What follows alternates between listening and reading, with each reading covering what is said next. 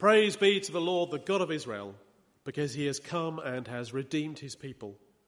He has raised up a horn of salvation for us in the house of his servant David, as he said through his holy prophets of long ago. Salvation from our enemies and from the hand of all who hate us, to show mercy to our fathers and to remember his holy covenant, the oath he swore to our father Abraham, to rescue us from the hands of our enemies and to enable us to serve him without fear in holiness and righteousness before him all our days. And you, my child, will be called a prophet of the Most High, for you will go on before the Lord to prepare the way for him, to give his people the knowledge of salvation through the forgiveness of their sins, because of the tender mercy of our God, by which the rising sun will come to us from heaven to shine on those living in darkness and in the shadow of death, to guide our feet into the path of peace. And the child grew and became strong in spirit, and he lived in the desert until he appeared publicly to Israel.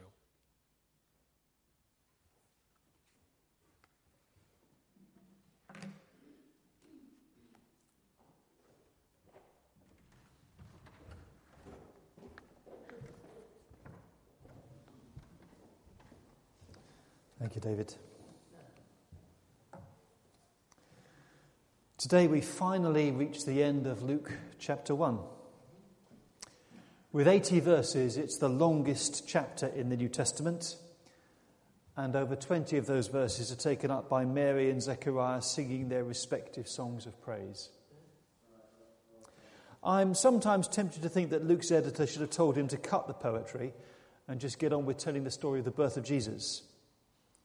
And one of the reasons why I would never make a good Anglican is because the Benedictus, the title given to Zechariah's song, is supposed to be read every day as part of morning prayers. And if I'm honest, when I'm reading through Luke's Gospel, it's one of those bits that I'm tempted to skip over.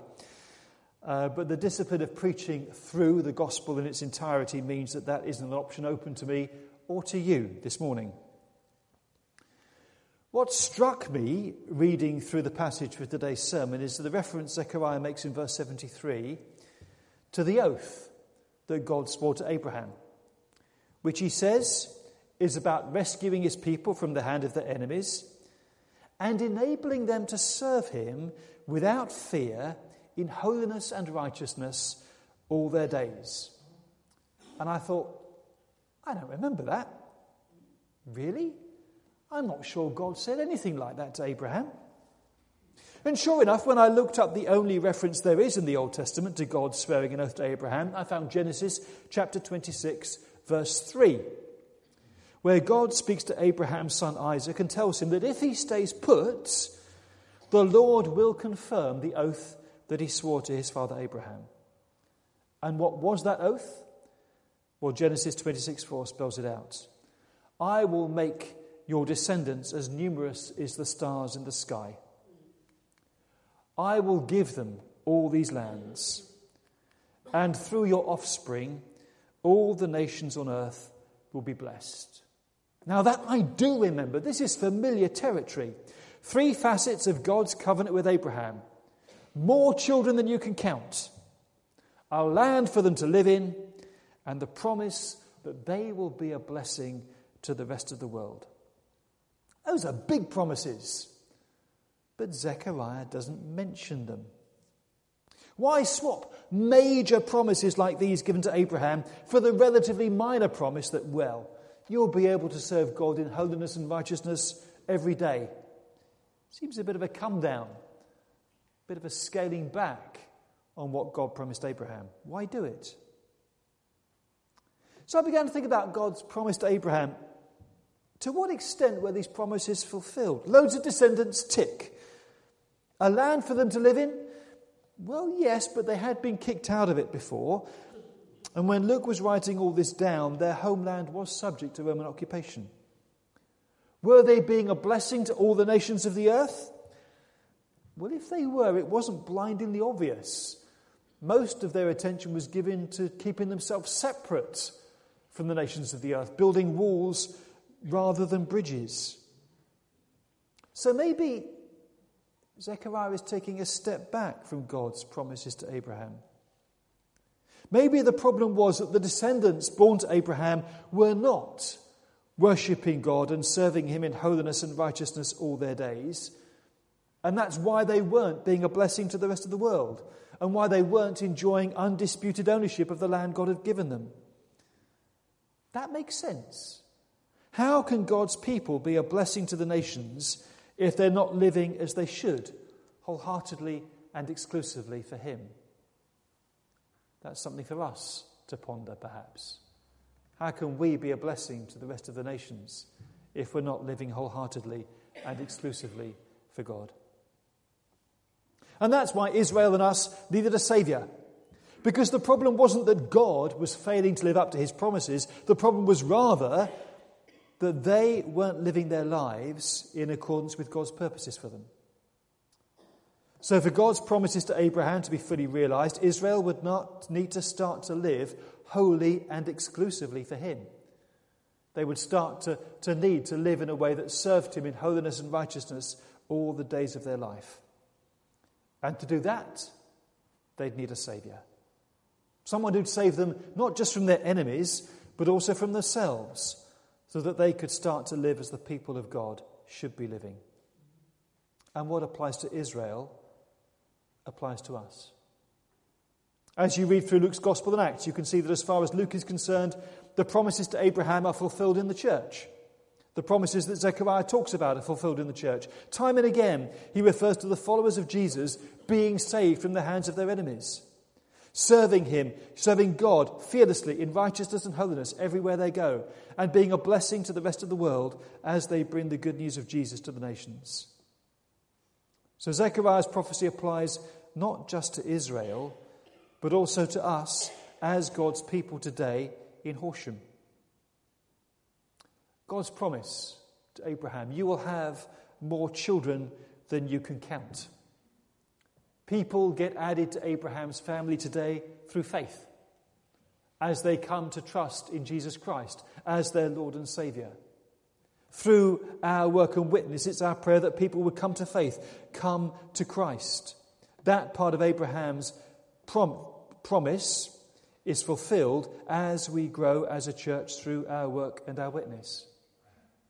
The second part of the promise, a land where they can live. Church needs to be a place where people can live safely, emotionally, where they can find security and acceptance, so that they can live their lives in a place of emotional safety. Church should be an extended family where people can be nurtured in their new identity as God's children. And being a blessing to all the nations of the earth, well, that happens as we share the good news of Jesus with others. And Horsham and the wider world benefits from having 200 or more people from Brighton Road looking to serve God in holiness and righteousness all the days of their lives. And then I thought, actually, that ties in a little bit with our vision for Brighton Road, our relationship with our community. If Abraham's family grows through people coming through faith, then in terms of our relationship with our community, our vision is that we as a church will grow, and we will be a blessing to Horsham and to the wider world. Remember Tara Gagan in your prayers. She left on Friday to work in a refugee camp in Greece. Pray that she would be a blessing to God's people she encounters there. And in terms of our relationship with each other, that as we thought about, we would be an extended family where people will find security, where they will be nurtured in their new identity as God's children. And in terms of our relationship with God, that we would be a people who serve God in holiness and righteousness all our days.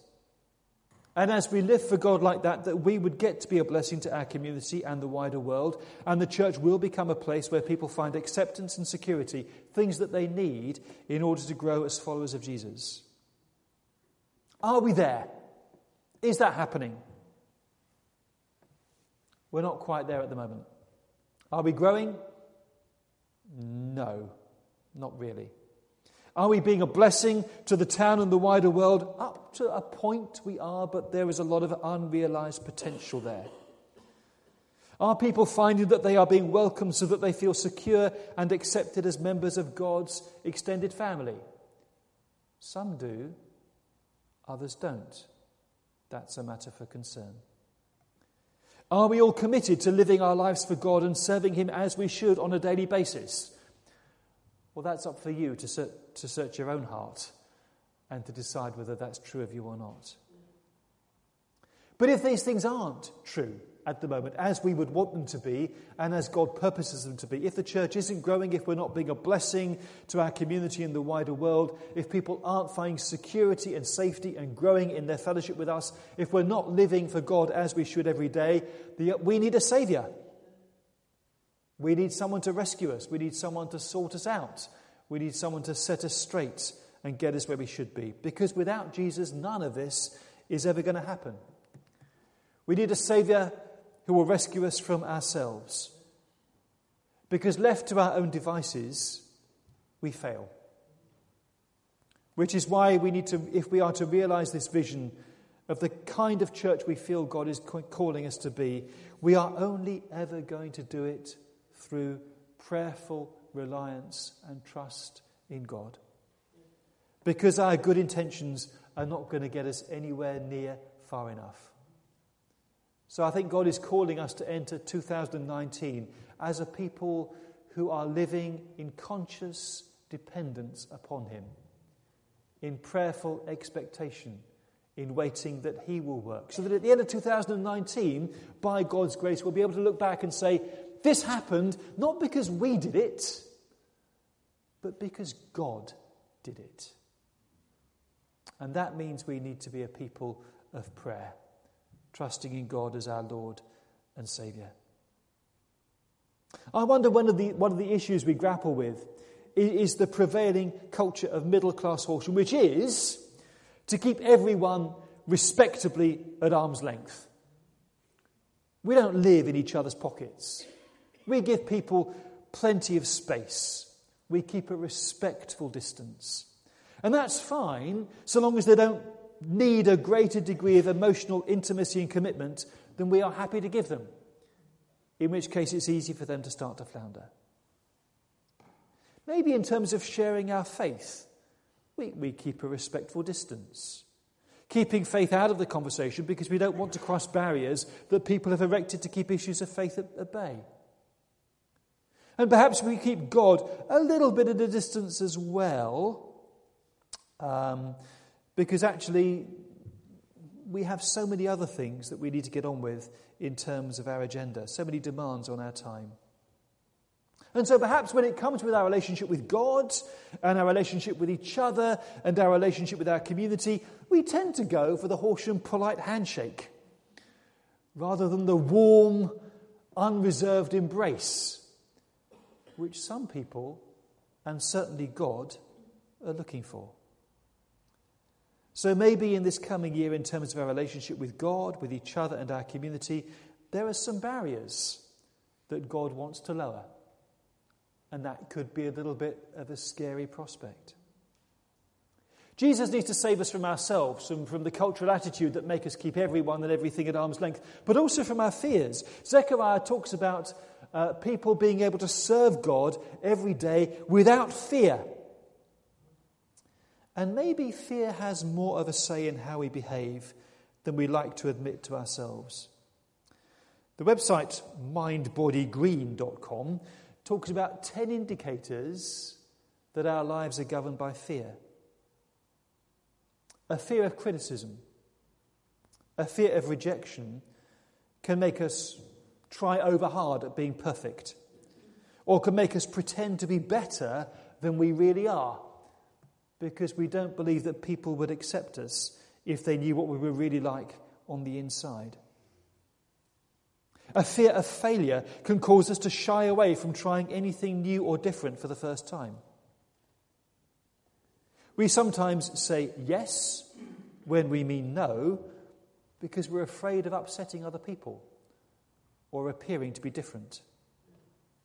Sometimes we say no when we mean yes because we're afraid of what the consequences of saying yes might be. We sometimes try and drown our fears or blot them out by Drinking too much, eating too much, watching too much TV, spending too much online, where we can build a virtual reality that is safe and suits us. Some of us procrastinate because we're afraid of making decisions.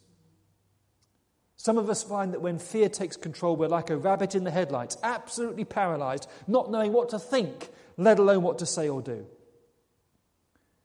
We can try and control our fears by becoming a control freak, micromanaging every aspect of our lives and the lives of those around us, and refusing to divert from any plan we've worked out in intricate detail.